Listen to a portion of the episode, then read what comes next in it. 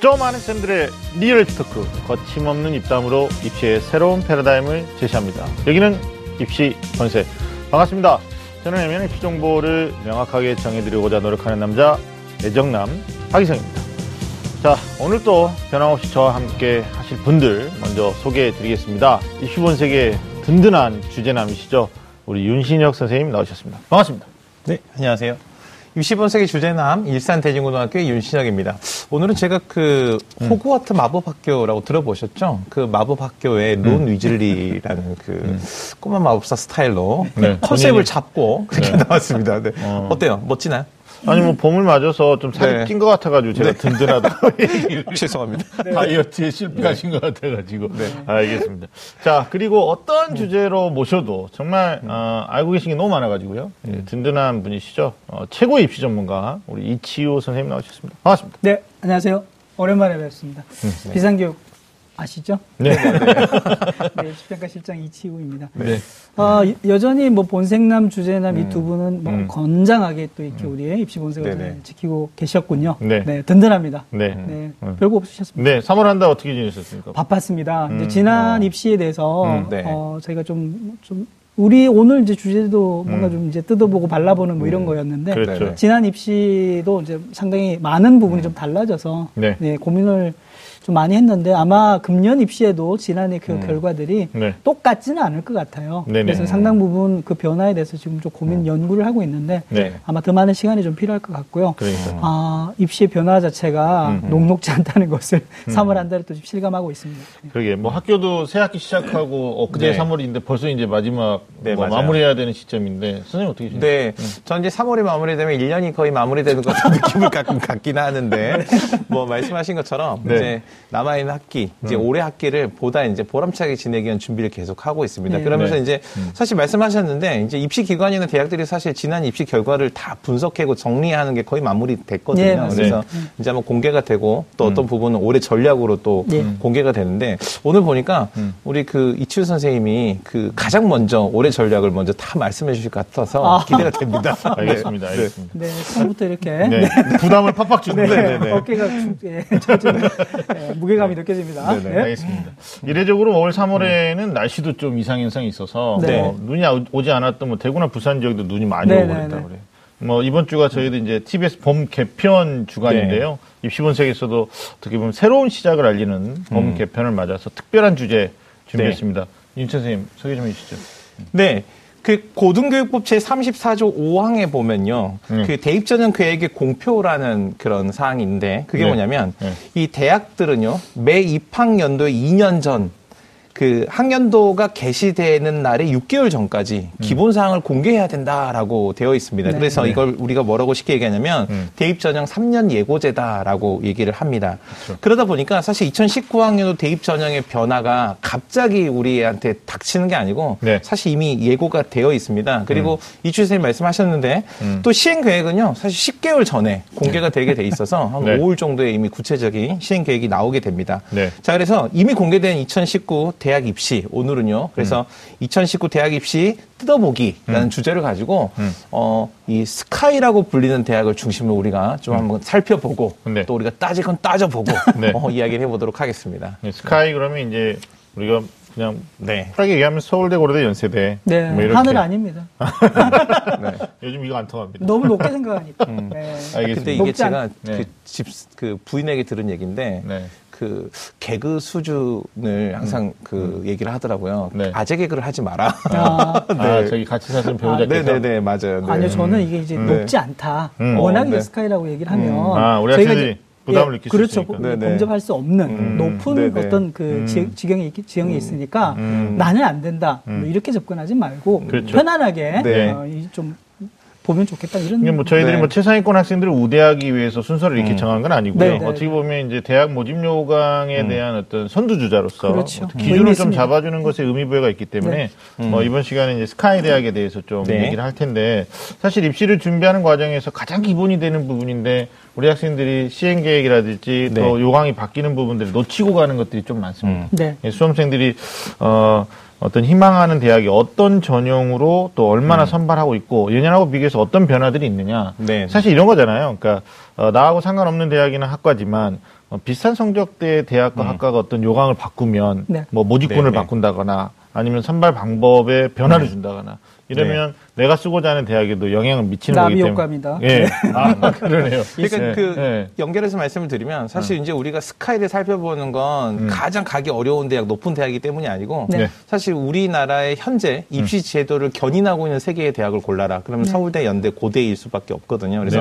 뭐 서울대 같은 경우는 학생부 종합 전형을 사실은 음. 입학 사정관 전형 시범 학교를 운영하면서 가장 먼저 설계했고 네. 또 운영을 했었고요. 음. 뭐 고려대 같은 경우도 그 논술을 축소하는 이런 그 입시 변화에서 논술을 과감하게 폐지하고 음. 네. 그렇게 운영하는 그런 대학이라는 점에서 좀 눈여겨볼 필요가 있는 것 같아요. 알겠습니다. 설사 음, 음. 스카이가 계획이 없다고 하더라도. 아. 아, 좀 구체적인 얘기는 우리가 네. 좀 어, 뒷부분에서 좀 나눠보도록 하고요. 네. 자, 본격적으로 입시 분석 시작해 보도록 하겠습니다.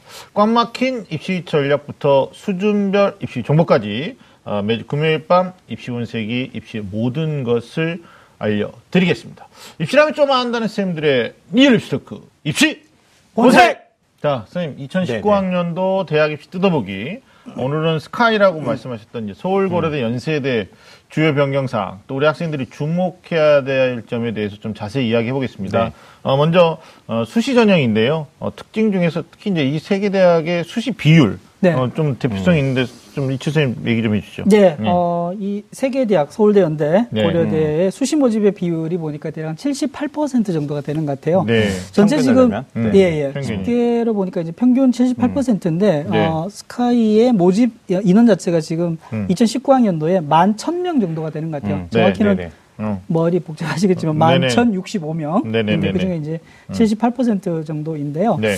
자, 이게 상당히 그 비중 자체가 높은 대학이 맞아요. 고려대학교입니다. 그죠? 음. 네, 고려대학교가 지금 84%가 가장 높고요. 네. 수시 모집 그다음에 서울대가 79% 정도가 되고 연세대가 상대적으로 좀 낮습니다. 네. 71% 네. 어, 수준으로 선발하고요. 네. 어, 잘 아시겠지만 전체 이제 2019학년도에 네. 발표된 어, 계획을 보면 네. 수시 모집이 76%고 정시 네. 모집이 이제 뭐 24%요 수준인데 음. 전국의 이제 76% 수준보다도 이제 어, 전체적으로는 어 거죠. 그렇죠. 예. 서울대하고 이제 연세 그 어, 고려대는 좀 높은 편이고 네네. 연세대는 이제 말씀하신 대로 예, 밑돌고. 훨씬 좀 낮, 낮은 수준으로 정시 모집에 여전히 좀 많은 모집을 한다 이제 이렇게 볼 수 있을 것 그러네요. 같습니다. 예. 선생님, 저기 세계 네. 대학 중에서 논술 전형을 실시하는 대학은 이제 연세대밖에 네, 연세대밖에 없죠. 그 네. 연세대가 이제 논술 전형을 일반 전형이라는 이름으로 실시했다가 네. 이제 구체적으로 논술 전형이라고 네. 실시가 이렇게 이름을 바꿔서 네. 정체를 드러내놓고 네. 실시를 하고 있습니다. 네. 근데 저는 그 세계 대학의 이 수시 전형 비율이 사실은 그랬잖아요. 작년 2018학년도 입시를 치르고 또 입시 변화가 예고되는 이 시점에서 음. 수시를 더 이상 늘리면 안 돼. 이런 논의가 계속 있었거든요. 네. 네네. 그런데도 불구하고 2019학년도 입시에서 수시 전형이 음. 76.2% 그러니까 네. 오히려 늘었잖아요, 훨씬. 네, 네. 그래서 이게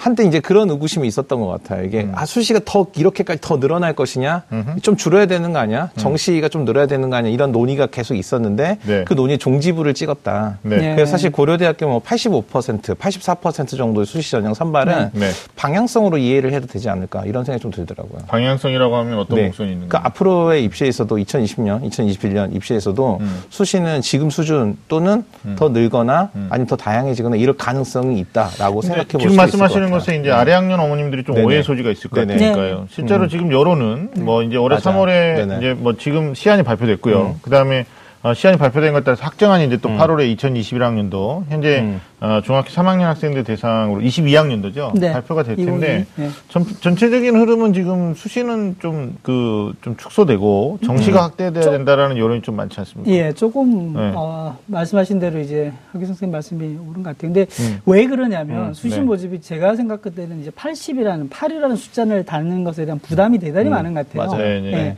왜냐하면 뭐 뒤쪽에 잠깐 언급이 되겠습니다만 사실은 수시 모집에 다 뽑지 못한 인원들을 정시로 음. 이월시키잖아요. 네, 근데 네. 이런 상황에서 이제 수시에서 많은 인원을 다 못 뽑고 정시로 가게 되면 뭐 7대 3 구조 정도가 되긴 할 텐데 음, 네. 8이 넘는다는 것은 수시 모집에서 너무 많은 아이들을 뽑고 대부분이라고 예. 거의 대부분이라고. 그런 거죠. 음, 그래서 네. 팔자로 가서 이제 80대가 되는 아, 네. 네. 네. 급하라고 좀 다릅니다. 네. 그러니까 저는 이제 당장은 당장은 그럴 수 있어요. 왜냐하면 대, 대학의 그 정부에서도 네. 계속 그 대입 전형 간소화 정책을 계속 진행 추진하고 있잖아요. 네. 음. 그냥 수험생 학부모들이 느끼는 부담이 너무 크니까 음. 대학이 설계하고 제시할 수 있는 전형도 여섯 개로 제한을 하고 있고 예. 그리고 입시 전형 요소도 간단하게 하고 음흠. 이렇게 요구를 하고 있지만 음. 앞으로의 방향성으로 봤을 때는 음. 어떤 하나의 결과만 가지고 이렇게 선발하는 전형보다는 네. 어떤 학생들의 과정이나 다양한 요소들이 반영되는 종합적인 평가가 음. 당연히 더 대세가 되지 이제 않을까 고려되는 고민이 거죠. 고민이 네네. 말씀 주셔서 고민이 있는 게 네. 지금 교육부에서 자꾸 이제 학생부 종합 전형의 음. 형태에서 수능 체제를 적용치 않아야 된다, 네. 말아야 음, 된다라고 음. 규제를 하게 되면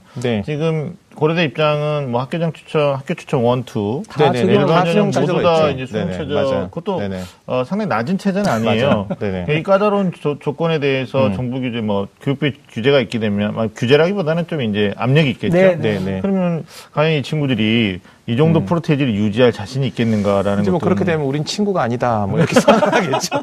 근데 그, 네. 아니 박 선생님 말씀이 네. 어, 제 생각에는 좀 음. 일리가 있는 것 같아요. 왜냐하면 음. 음. 어, 기본적으로 음. 우리가 이제 수시가 대세고 음. 학생부 위주로 어, 공부를 뭐 준비를 해서 네, 아이들이 수시에 지원을 하잖아요. 네. 하지만 당해 연도의 모든 학생들이 음. 수시 모집에 다 본인이 원하는 대학에 뭐 소위 지금 음. 저희가 말씀하고 있는 스카이에 다 갈 수는 없단 말입니다. 네네. 그럼 이 친구들이 어떻든 간에 제도전에 한 번 더 기회를 가지든지 그게 음. 수능이 되든 아니면 또 뭐 수시가 되든 간에 네. 뭐 어쩔 수 없이 이제 수능이라는 측면을 네. 선택을 하- 해서 네. 정식 모집으로 가게 된다면 네. 고려대학교라는 한 대학만 놓고 보면 사실은 음. 들어갈 수 있는 구조 자체가 너무 열악한 음. 거죠. 인원이 그렇죠, 너무 그렇죠. 없으니까. 네. 근데 그렇게 맞아요. 상대적으로 놓고 본다면 네. 고려대학 자체는 이제 뭐 수시만을 위한 대학인가로 음. 음. 어. 뭐 우리 학생들뿐만 아니라 다시 제도전하는 입장에서는 아예 원천 음. 봉쇄되는 그런 상황들이 좀 올 수가 있고요. 음. 제가 보건대는 어떻든 정시도 조금 더 어, 문호를 조금 더 넓혀서 비율을 좀 확대하는 게좀 네. 맞지 않나 이런 생각 드는데 제가 뭐 고대가 아니기 때문에 그렇죠. 네. 고대 입장 아니 또 네, 학부모님들 입장에서는 이제 소위 말하는 늦게 철들었거나 공부를 늦게 시작한 아이들에게 네. 역전이 가능한 전형이 있어야 되지 않느냐. 네. 물론 이제 정시는 역전을 언제든지 허락하고 있고요. 뭐 네. 수능 100%니까. 근데 수시 모집은 이제 완벽한 어떤 교과 성적이나 학교 활동 열심히 한 친구들에게 마지막에 면접 보고 음. 최저까지 적용하니까 네. 소위 무결점이죠. 그렇습니다. 예, 결점이 적은 아이들. 그야말로 종합 세트거든요. 네, 네. 이게 다 잘해야 되는 구조이기 네. 때문에 쉽지 않다는 말입니다. 근데 뭐 고대 입장에서 생각하면 아마 어, 논술 전형을 다시 부활해야 되는 거 아닌가 뭐 이런 생각도 음. 혹시 하지 않을까라는 생각도. 작년에 이제 후담으로 그런 얘기가 좀 음. 있긴 했습니다. 근데 네. 이제 그게 아마 학과별로 좀 다른 것. 같아요. 음. 맞아요. 어떤 학과에서는 그래도 이제 왜 학생부 종합 전형으로 많이 뽑으면서 네. 어, 그래도 괜찮은 아이들, 이전보다는 좋은 아이들을 뽑았다라고 이제 판- 어, 결론적으로 이제 그렇게 음. 받아들인 학, 어, 음. 학과가 음. 있는가 하면 네. 이건 아니다. 음. 어, 훨씬 더 이제 그 종합, 종합 전형을 전체 체제를 바꾸면서 이전보다 훨씬 더 이제 조금 더 못한 아이들이 들어왔다라는 네. 판단을 하는 아, 그런 학과도 좀 있는 것 같더라고요. 좀 음. 다르긴 한데 네. 전체적으로 봐서는 음. 뭐 학생부 종합 전형의 시도가 괜찮았다고 보는데 음. 어, 이건 뭐 금년도에 어떻든 간에 어떻게 갈지는 모르겠습니다만은. 아, 2022 1, 2, 2 요런 네. 쪽으로 가야만 어떤 변화가 있을 것 음. 같고 금년에는 뭐 작년하고 똑같이 저 지금 19학년도나 20학년도는 지금 말씀하신 대로 예고제도 있고 예, 네네, 달라지지 맞아요. 않고 네네. 그다음에 똑같이 시행됐죠. 또그 4월달 이후에 이제 2018년 올해 4월달에 음. 이제 지금 현재 고등학교 2학년 학생들 2020. 시행계 예, 네. 2020 또 시행계 나와야 되니까 음. 그때 한번 또 우리가 네. 고려대가 어떤 변화가 있는지 음. 네. 추적해서 네 네. 관찰한 다음에 네. 있으면 얘기해 보자고요. 네. 자, 한편은 제가 할 수 있을 것 같습니다. 반드시 정시가 늘어난다. 아, 알겠습니다. 알겠습니다. 아니, 예언하신 대로 한번 네. 가보죠. 자, 그 다음에 이제 전형별로 좀 봐야 되는데, 수시는 이제 학생부 음. 교과형, 학생부 종합형, 그 다음에 논술형, 실기특기형 이렇게 구분되거든요. 네. 네. 어, 서울대학교는 이제 이 가운데서 기회균형 전형은 좀 특별전형 빼고, 네. 그러면 이제 보편적으로 보면 지역균형하고 일반 전형 이렇게 네. 두 개가 있다고 해도 무방하겠죠? 그렇죠. 예. 둘다 근데 종합의 성격을 띠고 있는 거죠. 그렇죠. 학생부 네. 종합전형. 그러니까 서울대는 뭐 학생부 종합이라고 아까 이제 음. 윤희 학생, 윤신 학생 말씀하셨잖아요. 입학 사정관 전형이 어떻든 뭐 모델이 되는 학교로서 좀 네. 네. 어, 리더를 해왔고요. 그 네네. 입학 사정관 전형이 자연스럽게 이제 학생부 종합 전형으로 바뀌어지면서 음. 어, 모든 학생부 종합 전형을 어, 대변할 수 있는 본보기가 될 수 있는 전형이기 음. 때문에 네. 뭐 수시에 대부분 모든 학생들을 다 음. 학생부 종합 전형으로 뽑는다 그래도 이제 어, 뭐 무리가 아니고 근데 지역 균형은 어떻습니까? 선생님, 지역 균형은 네. 일단은 교장, 선- 아니, 뭐 학교장에 이제 두 명 추천. 네. 네. 근데 교장 선생님이 뭐 인물이나 어떤 학교 음. 생활 충실도만 갖고 하는 게 아니라 교과 성적으로 일단 칼을 대지 않겠어요? 그러니까 지역 균형 같은 경우는 보통 학교장 추천 전형에 음. 대한 해당 인원을 선발할 때는 학교장 또는 그냥 해당 교사가 임의로 정하는 게 아니고요. 네. 이 추천과 관련된 학교 기준이 있는데 음. 보통 이 기준이 정의적 정성적 평가 내용이 들어갔을 경우에는 누구를 뽑고 누구를 안 뽑고에 대한 논란이 많잖아요. 네네네. 그래서 결론적으로는 객관적 지표를 사용할 수밖에 없는데 그러면 네. 현재 어떤 고교 내신 평가의 관점에서 보면은 네. 내신 등급이 절대적으로 영향력을 차지하니까 네. 사실은 지역 균형 전형에 지원 추천된 학생들이다라고 하면 음. 학교에서 내신 등급으로 봤을 때 1등 하는 학생들이 모두 맞아요. 모인다. 이렇게 생각해도 그러니까 이걸 종합형이라고. 해야 네. 되는 건지 네. 또 이제 저학년 학부모 입장에서 이건 교과형 아닙니까? 그러니까 교과형이고 면접도 그렇게 어렵지 않죠. 인성 체크 면접이고 네. 그다음에 수능 최저 세계 2등급을 요구하고 있는 거니까 네. 그러니까 서울대학교가 종합이라고 하지만 음. 일반 전형은 최저 학력 기준이 없어서요. 네네. 진짜 정성적 평가 또 내신이 교과 성적이 별로 안 좋지만 활동을 열심히 한 친구들이 또 음. 고교별로 보면 합격률도 있는 거고 네. 근데 지역 균형이라는 것은 학교 내에서 두 명 안에 드는 소위 말하는 진입장벽이죠. 네, 내신을 네. 너무 네. 서야 되는 거기 때문에 네. 그런 맥락에서 보면 고려대도 좀 그래요. 왜냐하면 이 친구들이 친구라 말하면 안 되구나. 고려대학교가 어, 그 학교 추천 one 이걸 네. 이제 교과형으로 구분하고 있는데 네. 이제 음. one, two 내에서 4%를 네. one two 포함해서 네. 고교별 3학년 재적 인원을 4%를 추천하는 거니까 이치선님 보시기에 이게 교과형으로 봐야 될까요? 아니면 종합형으로 봐야 될까요? 그러니까 지금 그 말씀하신 대로요. 네. 항상 저희가 대학에서 음. 뭐 학생부의 교과니 학생부의 종합이냐 음. 이렇게 나눠 놓지 않는 대학도 있어요. 네네네네. 분명하게 네. 갈라 놓지 않는 대학들도 있는데 그냥 학생부 위주죠. 음. 예. 학생부 위주로 뽑는다는 건데 네. 어떻든 간에 지금 정량적인 교과의 반영이 많이 네. 쓰이는 그런 어, 전형은 음. 저희가 이제 학생부 교과 전형으로 봐야 되는 게 맞다고 보여지는데 그러니까요. 지금 말씀하신 게 이제 서울대 직윤에서부터 시작됐잖아요. 네. 음. 직윤은 뭐 서울대 직윤 마찬가지고 지금 연세대학교의 이제 학생부 면접 전형이죠. 네. 그다음에 고, 어, 고려대학교의 학, 그, 교- 학교 추천 음. 원. 음. 요 전형은 제가 보건대는 다 어떻게 보면 음. 학생부 교과를 네. 정량적으로 평가하는 걸 큰 첫 번째 잣대로 하고요. 맞아요. 그 다음에 이제 비교과 역량 또 면접 네. 역량들이 이제 네. 필요한 거죠. 그래서 네. 작년에도 제가 이제 그 뭐 모두에 들어가면서 작년도 입시 결과 말씀드렸잖아요. 네. 제가 지금 어 보거나 상담했던 아이들 중에서 세 명이 다 네. 똑같이 서울대, 연대, 고려대를 음. 다 합격했어요. 아. 그러니까 그. 아까 말씀하신 대로 네. 어, 아이들을 이제 직윤에서부터 어떻게 추천 대상에 가는 그 기준에서 내신의 어, 뭐 소위 말하는 음. 석자 등급을 기준으로 해서 뽑으니까 이 네. 친구의 실력 자체가 네. 서울대에 지원할 정도의 실력이라면 네. 연대나 고려대 정도에도 충분히 붙을 수 있는 음. 그런 이제 기준을 가, 그 능력을 음. 가지고 있다는 거죠. 네, 이게 결국에는 이게- 뭐 예. 예, 말씀 중에 이게 혼돈이 오는 거예요. 네네. 혼돈이 때 서울대 지역 균형은 교과형 같은데 종합이라고 범죄해 놓고 네. 고려대 학교 추천 5는 분명히 교과형 같 아, 저기 종합형 같은데 또 교과로 범죄 놓고. 근데 그 있으니까. 서울대 이 지역균, 지역 균형 전형 같은 경우도 네. 그 교과에서 학교 1등만 모아놓은 전형인데 또 불구하고 수능 최종의 기준이 있거든요. 네. 네개 영역 중에서 세 개 영역이 2등급 거. 이상이에요. 네. 그러니까 결국은 무슨 얘기냐면 음. 이게 그 서울대하고 고려대가 비슷한 교육 목표를 갖고 있어 보여요. 네. 그게 뭐냐면 서울대학교는 우리나라의 대표적인 국립대학이잖아요. 네. 그 서울대학교 이 교문에 보면 이 교문 이 교표 이 교문이 상징이잖아요. 이게 네. 음. 국립 서울대학교더라고요. 그래서 위에가 이렇게 기억이 국립 이렇게 국립 서울대라는 이 정문 이거잖아요.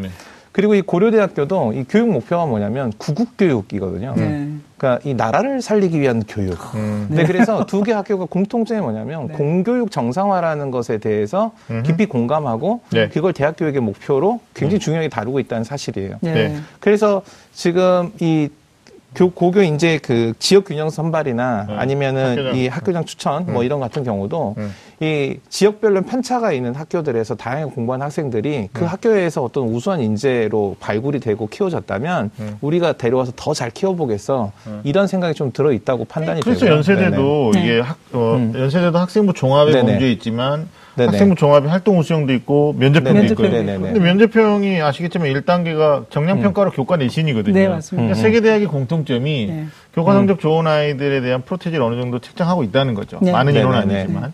그 다음에 이제 어, 음. 학종으로 해서 서류 중심으로 뽑고 있는 그러니까 네네. 교과 중심이냐 아니면 이제 활동 역량 음. 중심이냐 이렇게 이원화돼 있는 체제라고 봐도 음. 네. 어, 무리가 아닐 것 같다라는 생각이 드는. 근데 지금은 어떻든 간에 네. 어, 학생부 종합 전형의 범주에 들어가든 아니면 학생부 네네. 교과 전형의 범주에 들어가든 네. 교과와 함께 비교과의 영향들도 충분히 필요한 그걸 네. 이제 음. 보는 전형으로 바뀌어졌다는 점은 좀 인지를 해야 될 것 같아요. 네네. 그러니까 지금 말씀하신 대로 음. 교과냐 종합이냐를 나눠 놓고 이건 네네. 교과 쪽에 더 가깝다라는 것은 저희가 다 이제 인지를 할 수 있는데요.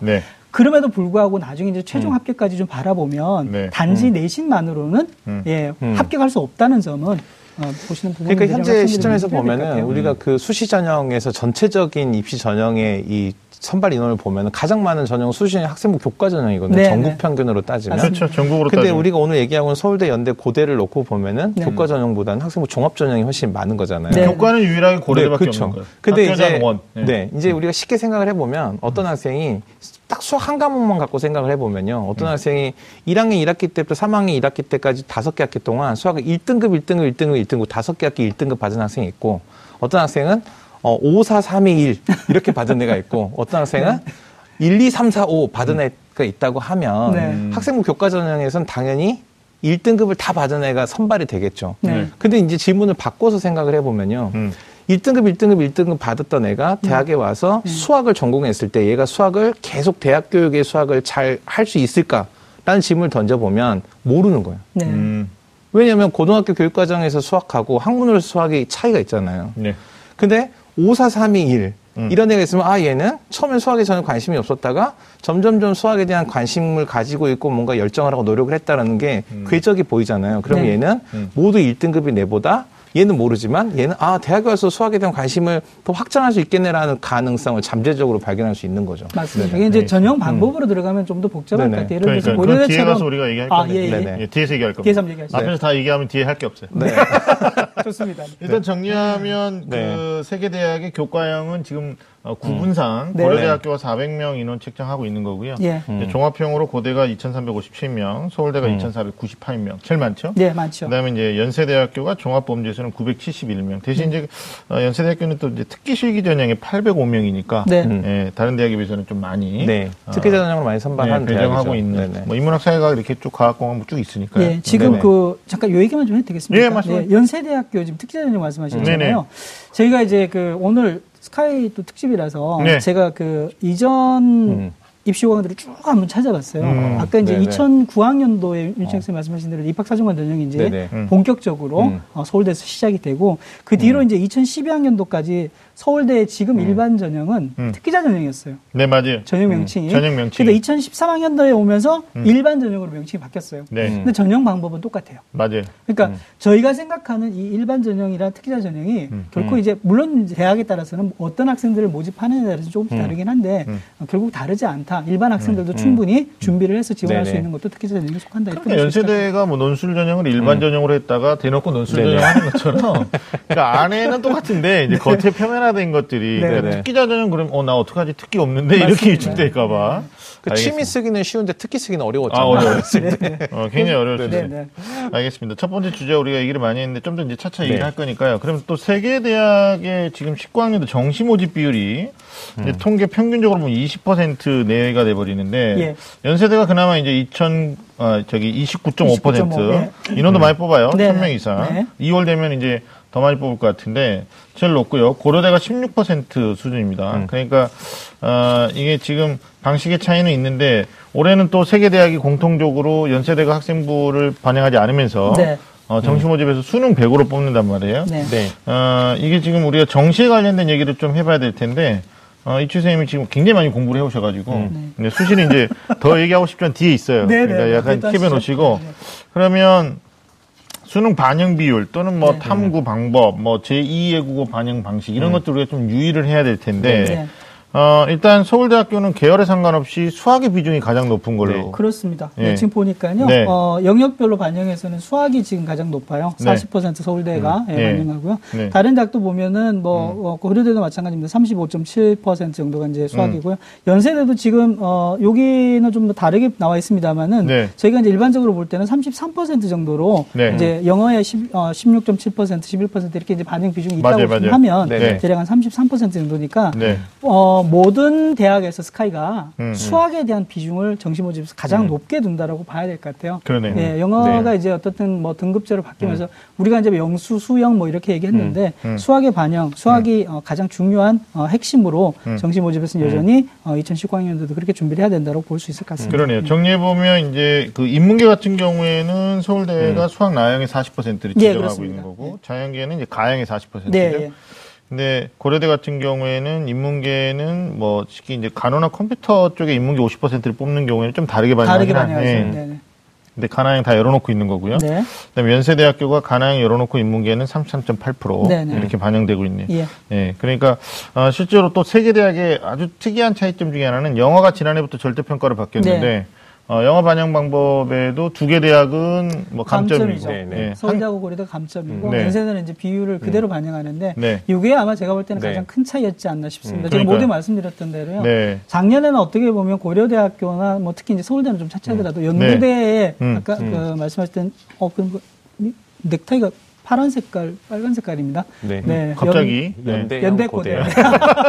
근데 이런 측면에서 네. 보면 사실은 네. 연대보다는 고대 쪽이 사실은 조금 더 이제 유리하잖아요. 왜냐하면 음. 어, 영어에서 이제 감점을 부여를 하니까 사실은 음, 영어에 네. 대한 부담이 조금 안 되는 아이들이 고대 쪽으로 사실은 많이 몰린 음, 것 같아요. 그래요. 예, 인원을 많이 줄인 반면 대신에 네. 이제 영어에 대한 부담이 되는 학생들은 음. 영어가 이제 웬만큼 되지 않고는 연세대를 이제 지원을 못하는 상황들이 벌어져서 네, 네, 네. 특정 학과를 뭐 언급하기 네. 그렇습니다만 공대 한 개 학과는 음. 이, 어, 연세대의 경우에 2017학년도에 비해서 2018학년도에 거의 한 20% 이상이 더 빠지는 어. 아니, 추합이 계속되는 음. 그런 상황들도 네. 네, 네, 그러니까 네. 결국에는 뭐 영어의 비중 자체가 저희가 뭐 크지 않다. 예. 네. 어, 뭐 이게 별로 중요하지 않다라고 봤는데 네. 대학에 따라서는 음. 지금 당장 보는 연대와 고려대 죄송합니다. 이 대학만 보더라도 크게 작동을 하는 네. 것으로 지금 음. 아니, 우리한테 죄송할 건 없고요. 뭐 네. 굳이 그러니까. 넥타이 때문에 부대가 아니고. 네, 네, 네. 그러니까 부연 말씀드리면 네.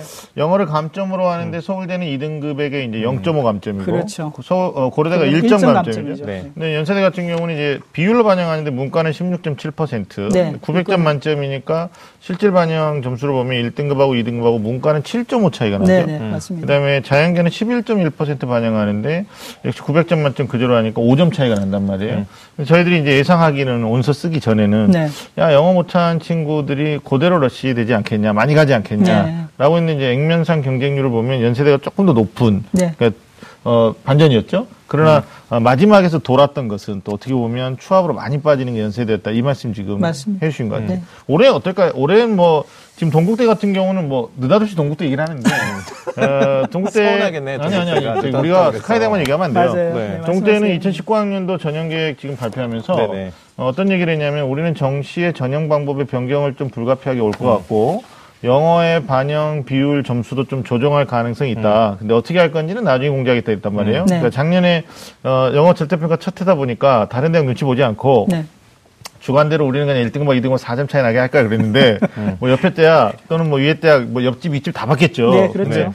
야 이거 조율이 불가피한데 해서 미리 공지를 했단 말이에요. 음. 연세대는 뭐 올해도 이렇게 밀어붙일 것 같아요. 그렇죠. 똑같이 할 겁니다. 작년에 뭐 괜찮았으니까. 어, 음. 이제 그게 어떻든 간에 네.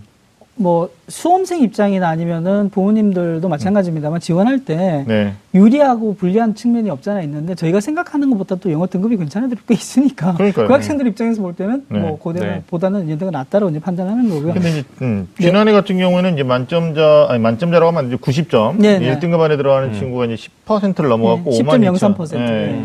5만 명이 넘었는데 이제 연세대 염려는 이런 거죠. 만약 어렵게 나와가지고 이 90점 안에 인원이 확 줄어버리면 음. 뭐 그럴 일은 없겠지만 네. 네. 그럴 뭐- 일은 없을 것 같아요. 네네. 그래요? 네네. 어 그렇게 확신하는 거예요? 아니요, 저도 그 유신혁 쌤 말씀에 한 표. 아, 두 분이 일찍 오셔가지고 이것도 아니, 아니요, 사전에 그런 적 어, 그건 없지만. 아니고. 그러니까 영어가 가장 수능에 절대평가화된 이유 중에 하나가 네. 영어 난이도가 기형적으로 어린. 생- 그 발생하는 거에 대한 문제였거든요. 예. 네. 영어 잘하는 애들이 너무 많다 보니까 네. 그 실제로 학교에서도 수업할 때 영어 선생님들에 대한 수업 부담이 굉장히 큰 경우가 종종 있거든요. 네. 왜냐하면 살다 온 애들 거기 태어난 애들이 와가지고 네. 영어 선생님을 수준. 잘하네 못하네 진짜 우리 현지에서는 그렇게 안 쓰네 이런 얘기하면 답답하거든요. 네. 그래서 이 영어 교육의 이 성취 목표, 성취 수준을 달성을 하면은 음. 어, 학생들이 누구나 노력의 여하에 따라서 1등급을 받을 수 있는 시스템으로 되어 있기 때문에 네. 학생들이 이제 원칙에 따라서 공부하면 사실은 큰 부담 없이 영어를 준비할 수 있지 않을까라는 생각이 들고요. 음. 이제 가장 그 문제가 되는 건 그거죠. 89점과 9점 사이. 그렇죠. 네. 네. 어, 그래서 음. 애매하게 적당히, 그러니까 절대평가 됐다고 얕잡아 보고 애매하게 공부했을 때 89점 받고 지원하고자 한 대학에 지원 못하는 상황이 생기는 것을 음. 염려해야 되는 거죠. 근데 네. 지금 이제 어떻든 간에 영어뿐만이 아니고요. 그거는 이제 등급제가 아니라 실제로 수학에서도 아까 저희가. 뭐 서울대 40% 얘기하고 음. 연고대도 30%가 넘는 높은 그렇죠. 비중으로 네네. 반영을 네, 하지 않습니까? 네네. 이럴 경우에 수학 한 문제 4점짜리잖아요. 음, 네. 그 4점짜리를 내가 맞추느냐 틀리냐에 따라서 음, 정말. 극명하게 달라지는 거기 때문에 네. 뭐 어떻든 간에 존재할 수밖에 없는 상황이고요. 네. 네. 네. 그 아까 제가 말씀드렸는데 어, 연대 고대 상황에서 제가 조사한 게 있다고 음, 아까 음. 말씀하셨는데. 보니까 예. 음. 2018학년도 경쟁률이 음, 고려대학교가 지금 5.4% 정시 경쟁률이었어요. 네네. 근데 음. 이제 그 이전에가 4.12고요. 네. 2016이 4%. 4%에 머무르고 어, 그 경쟁률이 4대 1에 머무르고 있다가 네. 5.4%로 올라간 거죠, 고대가. 5.4대 1로. 예, 5.4대 1로. 음, 예, 죄송합니다. 평균이. 예, 예. 예. 근데 왜 그러냐면 이제 인원이 줄인 것도 있지만은 네. 근데 연세대학교를 보면 아. 그동안에 계속 이제 2016이나 17에 이제 음. 어, 4.8대 1이었으니까 그냥 5대 1 쪽은 못 됐었어요. 근데. 작년에는 5.3대 1이었거든요. 네네. 그러니까 연세대학이 조금 이제 경쟁률이 높아진 반면에 음. 고려대학은 이제 대폭 상승을 한 거죠. 그러네, 뭐 인원을 줄여서. 그런 것도 하지만 네. 제가 말씀드린 영어 영향도 상당히 있지 않았나 그렇죠. 싶은 겁니다. 일단 영어를 준비하는 이제 상위권 세계대학을 네. 생각하는 친구들은 2등급해도 서울대에서 0.5점, 고려대에서 1점 그러니까 괜찮겠지라는 생각을 하면 안 될것 아, 예, 같아요. 방심은 건물입니다. 예, 일단 그러면 선택의 폭이 좁아지는 네, 거니까. 맞습니다. 그건 이제 결과론적으로는 나중에 상황 후에 그래 뭐이 눈물을 삼키고 작년에 영어 3등급도 고려대는 갔어요. 갔습니다. 예, 수학과 비중이 큰 자연계에서는. 네. 근데 일단 1등급 90점 이내의 점수 그러면 우리가 누누이 얘기하듯이 뭐 세개 이내에서 틀려야 되겠다라는 네, 목표 네. 세워야 될 것 같고 어, 두 번째 또 말씀드려야 될 것 중에 하나는 아까 수학은 얘기하셨는데 예. 국어 비중도 만만치 않아요. 오히려 서울대 같은 경우에는 자연계한테도 과학 탐구는 26.7%밖에 반영 안 하고 예. 국어가 33.3이거든요. 네, 맞습니다. 그러니까 요즘에 이제 뭐 어, 소위 말하는 학군에서 어, 뚝- 뭐 교육 특구에서 하는 말이 국어가 발목 잡는다 뭐 이런 건데 마찬가지죠. 국어 비중이 굉장히 커진 거죠. 예, 근데 예. 지금 이제 또 아주 오래전 얘기를 좀 하면요. 음. 사실은 국어가 되게 어려운 때가 또 있었습니다. 근데 네. 음. 어, 90년대 말 정도 이제 수능이 시작된 지 얼마 안 됐을 때 그때 당시는 국어가 얼마나 어려웠냐면 어, 사범대학에 수학 교육을 갈 때도 국어 성적으로 당락을 정할 정도로 음. 그러니까 수학에 버금갈 정도로 국어가 네. 어렵게 출제될 때도 있었는데 국어는 이제 상대적으로 수학보다 수학보다는 이제 쉽게 출제가 되고 쉽다고 얘기를 했었는데 음, 네. 제가 보건대는 이제 이런 기조 자체는 영어가 음, 이제 그 반영 비중이 줄어드니까 상대적으로 음. 국어가 이제 많이 확장됐다고 보는 게 이제 일차적으로 맞을 것 같고요. 음. 또 하나는 음. 지금 이제 과학 탐구나 네. 사탐은 좀 차치하더라도요. 네. 과학 탐구 쪽의 비중 자체도 자연계열에서는 네. 상당히 높아졌죠. 예, 상당히 네. 높아졌는데 지금 이제 과탐에서는 문제가 뭐냐면 음. 이 과목 간의 유불리 현상이 좀 심하고요. 네네. 그렇죠. 그리고 더군다나 이제 만점자들이나 하나 틀리면 또 이제 특히 뭐 어떤 성적의 음. 변화들이 심하게 일어나니까 음. 이런 부분들 때문에 어, 과탐보다는 국어 쪽에다 비중을 좀 많이 싣고 있는 경향이 아닌가 싶습니다. 그러니까 아니 그래서 사물학평에서 사무처에 네, 봤는데 네. 국어가 뭐 안드로메다였다고 역대 아, 학평 중에 가장 어려웠다고. 지난 학교 말씀하시는 거죠? 네, 네. 그 어머니들이 또. 야 이대로 수능이 나오는 거 아니냐고 또 섣불리 다 아니요, 절대 예단하시는데 그렇지 않습니다. 않죠? 네, 그렇지 않습니다. 이 안심 좀 시켜주세요. 네, 절대- 왜냐하면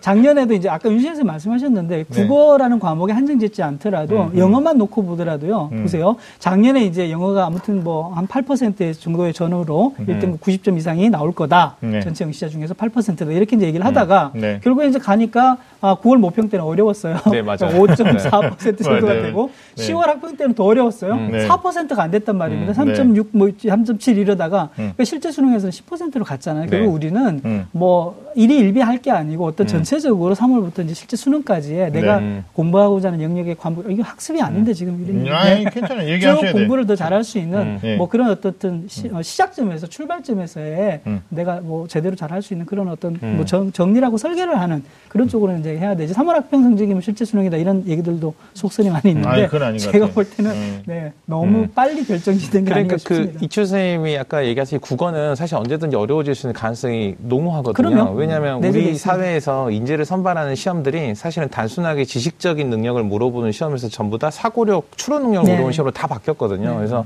뭐 PSAT라고 해서 공직 적성 능력 시험 네. 같은 경우, 그 다음에 뭐 모 기업의 SSAT 같은 경우도 음. 직무 적성 능력엔 항상 논리 추론 능력이 네. 평가가 돼요. 음. 근데 국어가 수능이 언어로 처음에 언어 영역으로 출, 그렇죠. 그 치러졌을. 때 내용도 전범위에서 출제됐을 뿐만이 아니라 추론 영역을 중심으로 출제가 됐죠. 근데 네. 이걸 교육과정에서 준비가 안 된다라는 비판을 많이 받으면서 음. 다시 원래 학교 국어 시험 형태로 돌아갔지만 음. 여전히 추론 능력을 중심으로 추- 그 평가해야 된다라는 것들에 대한 음. 그런 의식은 계속 남아 있는 거죠. 네. 그래서 이제 아까 말씀하신 영어가 이제 절대평가 가면서 변별력의 확보도 일정 부분 필요하기도 하고 음. 교육과정에서 이 국어 교과서 가장 그 종류도 많고 많죠. 다룬 네. 영역도 굉장히 다양하거든요. 그래서 어떤 제재를 집중해서 내거나 아니면 특정 교과서에 내거나 이럴 수 없다 보면은 모든 그 교과서 발행된 모든 교과 모든 작품을 망라할 수 있는 그 가장 핵심에서 문제가 출제될 수밖에 없는 거죠. 네네. 예, 뭐 부연 말씀드리면 부연하면 그 최근 2015학년도부터 18학년도 지난해까지 국어 1등급 점수가 91에서 94를 왔다 네, 갔다. 해요. 갔다 그리고. 또 1, 2등급 간의 점수는 5점에서 6점. 딱 약속이나 한 듯이 지켜지고 있고 이 틀을 오래 평가원 교수들이 깨지지 않을 것 같다라는 리스크가 크니까 예. 예, 깨지 네. 않을 것 같다라는 느낌이 드니까 3월 학평의 난이도에 지나치게 어, 일일비 하지 마시고 또 이후로 보는 4월이나 6월, 7월 계속 있는데 네. 그거는 이제 본인의 오답률의 근거를 좀 찾아가는 작업으로 쭉 가시면 좋을 것 같다는 생각이 드는 거죠. 맞습니다. 그래서 이제 네네. 근데 어떻든 간에 지금 이제 보면 3월 학평시험에서 어려우면 사실은 80점 받을 수 있고 85점을 받을 수도 있거든요. 하지만 이제 시간이 지나서 내가 하고자 하는 공부였던 방향이나 계획대로 계속 간다면은 결국에는 말씀하신 뭐 95점이나 93점이나 뭐 이렇게 1등급으로 올라갈 수 있는 범위가 분명히 아, 있으니까. 근데 뭐 지난해 정시 때 지원 작업 이렇게 하는 네. 거 보니까 국어 안 나온 친구들은 정말 스카이 대학에서 답이 안 나오더라고요. 맞습니다. 예, 이건 표준 점수의 문제이기 때문에 자 이제 국어 얘기 좀 우리가 다음에 기회가 되면 하기로 하고요. 또 탐구에 대한 조건들이 있습니다. 예. 그래서 네. 어, 뭐 사회 탐구에서는 조건이 거의 없어요. 네. 한국사가 네, 네. 다 별도로 빠져서 아홉 개 중에서 태기하는 구조니까. 근데 선생님 이제 과학 탐구가 음. 서울대가 네, 네, 네. 지정하고 있는 게 있잖아요. 네, 서울대는 그 서로 다른 과목으로만 one two를 이렇게 네. 선택을 해야 되니까 음. two two 조합은 가능 하죠. 네. 근데 이제 one one 안 되고 같은 과목 내에서 one two도 안 되니까 네. 학생들이 과목을 고를 때 상당히 좀 네. 고심해서 골라야 되는 면이 있고요. two를 지정했으니까 하나는 그쵸? 해야겠죠. 네네, 그렇죠. 맞아요. 네. 연세대 같은 경우는 one two 상관없이 서로 서로 다른 과목이면 되고 음. 고려대는 이런 제한이 없으니까 사실은 탐구 영역이 네. 내가 만약에 이공 계열이고 그리고 음. 어, 탐구 영역에 만약에 뭔가 부족함이 많고 이해력이 좀 부족하다라고 하면 서울대나 연대를 조금 지원하는데 좀 부담이 좀 될 거고요. 음. 고려대를 조금 더 지원해서 훨씬 더 적극적으로 고려할 수 있고 음. 탐구에 특히 자신이 있다. 음.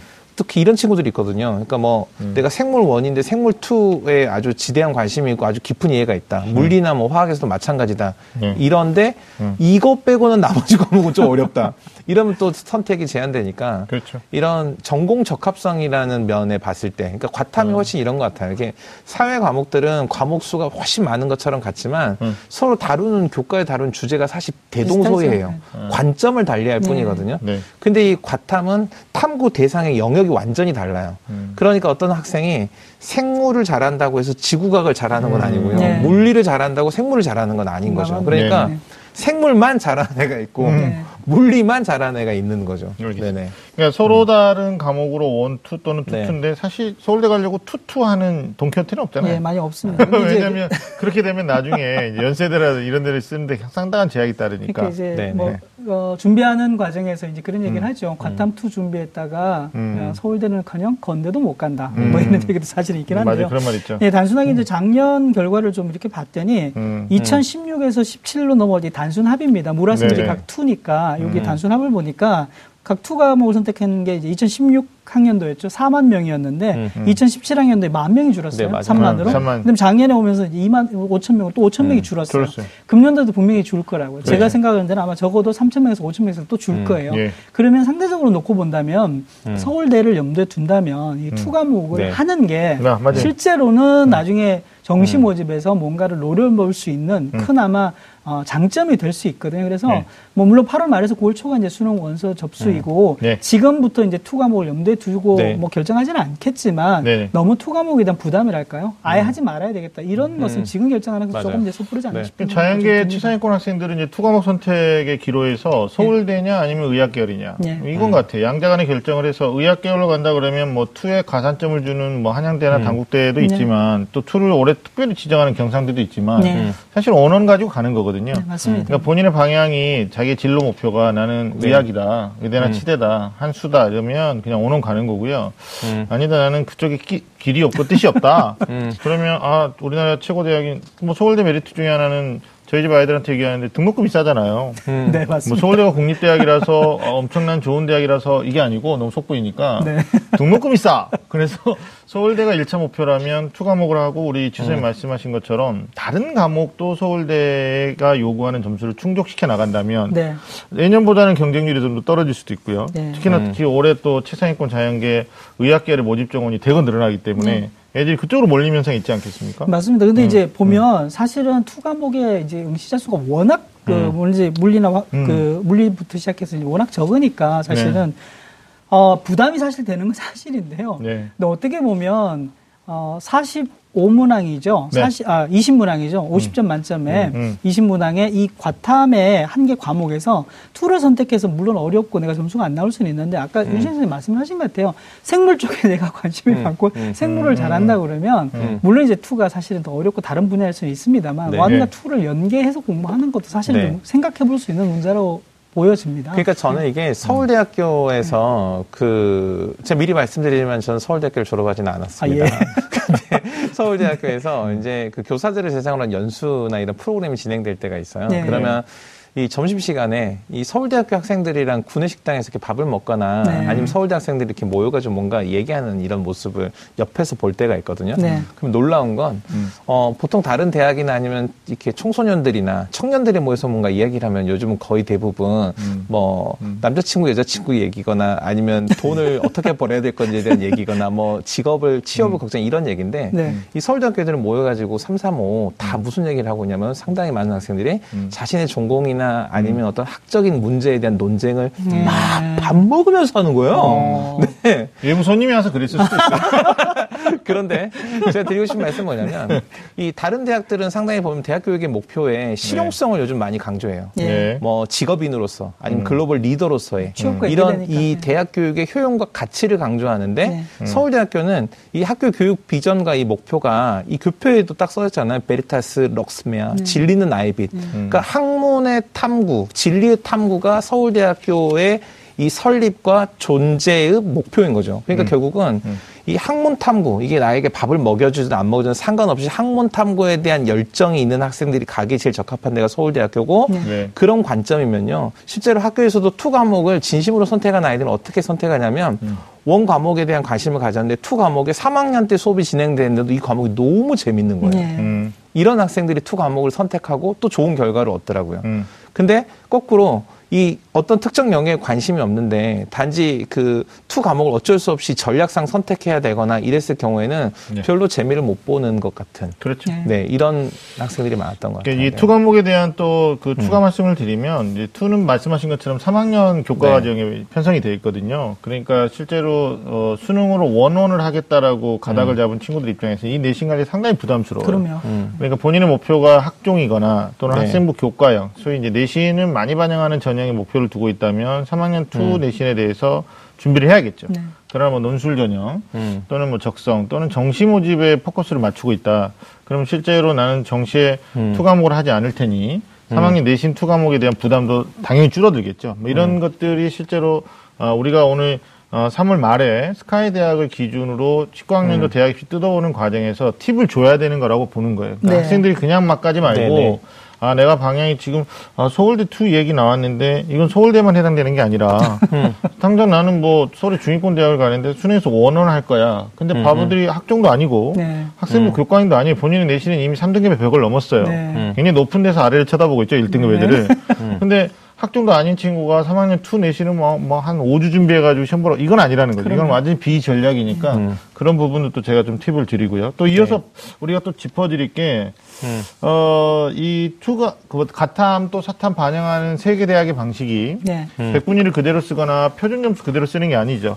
백분위 그대로 썼을 때 문제점은 난이도가 무너졌을 때 예. 만점을 맞아도 작년에 경제 같은 경우가 백분위 94에서 시작했단 말이에요. 맞습니다. 예. 근데 어, 세계대학은 또 표준 점수를 또 쓰지 않습니다. 네. 왜냐하면 작년에 지구과학 같은 경우는 표준 점수가 70에 시작하는데 네. 또 다른 과목은 음. 67에서 시작하거든요. 네. 이 선택에 따른 유불리가 있을 수 있으니까 어, 세계대학 모두 변환 표준 점수 네. 네. 이렇게 쓰고 있죠. 근데 선생님 특이한 건 서울대는 또 탐구 과목별 변환 표준이 따로 있는 걸로. 그렇죠. 예, 테이블에 네. 따라서 지금 방금 말씀하신 대로 달라지는 서울대는 네. 지금 보니까 그 작년에도 이 결과 자체가 정말 복불복이에요. 음. 내가 어떤 과목을 선택하느냐에 전혀 다른 게 이- 일단 이제 보니까 아까 말씀하셨던 경제죠. 네. 경제 100분위가 지금 94 만점을 하더라도 100분위가 94인데 그러니까요. 여기서 산출 점수를 과목별로 변환 표준 하더라도 음. 64.15점밖에 안 나옵니다. 안 나와요. 그러니까 만점 받으면은 음. 65점 사회문화 같은 경우 65.77이에요. 네. 그러니까 여기서 부터 이제 벌어지는 점수 차이를 어. 극복을 할 수가 없는 네. 거죠. 소수점 맞아요. 두 자리에서 갈리는데. 그렇죠. 음. 맞습니다. 네. 이게 복불복이 네. 이제 사, 회 탐구, 그러니까 탐구 과목의 선택에 따라서 이제 달라지는 거고요. 뭐 과학은 또 난이도가 비교적 안정돼 있으니까. 큰 차이가 안 나는데 진짜 문과생들은 이게 비율이 적다고는 합니다만 소점 두 자리까지 가니까 네. 탐구 비중이 무시 못하는 거죠. 그렇죠. 그래서 작년에 이제 보면 어떻든 간에 생활과 윤리 선택자 많았잖아요. 네. 네네네네. 뭐 가장 많은 과목인데 여기는 그래도 사실은 음. 뭐 일부 어떻든 간에 만점을 받은 친구들은 괜찮아요. 음. 근데 하나 틀렸잖아요. 음, 음. 백분이가 아시겠죠? 88로 떨어졌어요. 97에서 88로 떨어져. 산출 점수가 62.54예요. 네. 다른 과목에 63.52인데 뭐 결국 음. 1점씩 여기서 까먹는 네네. 거거든요. 그러니까요. 그러니까 이게 사실은 음. 보정을 해주고 산출 점수를 과목별로 보정을 해준다고 하더라도 네네. 이게 어떤 과목을 선택하느냐에 따라서 복불복이 되기 때문에 네. 수험생 입장에서는 사실은 쉽지 않을 것 같기는 합니다. 근데 네. 하지만은 어떻든 음. 간에 음. 원점수를 가장 잘 받을 수 있는 과목을 선택해서 음. 꾸준히 공부하는 게 지금으로서는 그게 답인 것 그렇죠. 표준 점수를 계산하거나 염두에 두지 말고. 네. 네. 뭐 어디 점집 가가지고 올해는 백분위가 어떤 게 안정적일까요? 이럴 수 없잖아요. 네, 맞 습니다. 자, 음. 이게 지금 갑자기 이게 굉장히 어려운 얘기가 나온 건데 네. 어, 이추 선생님 말씀해 주신 것처럼 표준 점수 그대로 쓸 수 없고 백분위를 그대로 쓸 수 없는 이제 대학의 입장, 주요 대학인데요. 네, 네. 어, 서울연고대가 변환 표준 점수라는 걸 반영을 하는데 어, 이추 선생님 말씀해 주신 방금 수치들은 지난해 2018학년도 그렇죠. 거고요. 18학년도. 네. 어, 매년 발표합니다. 네, 네. 그래서 19학년도 올해는 이제 수능이 끝나고 성적표가 나온 다음에 그 난이도를 보고 또 대학들이 발표를 해주니까 이 점 유념하셔야 될 것 같고 서울대하고 고려대하고 다르게요. 어, 연세대 인문계 같은 경우에는 이제 서울대는 각 과목별로 변환 표준이 따로 있는 거고요. 네.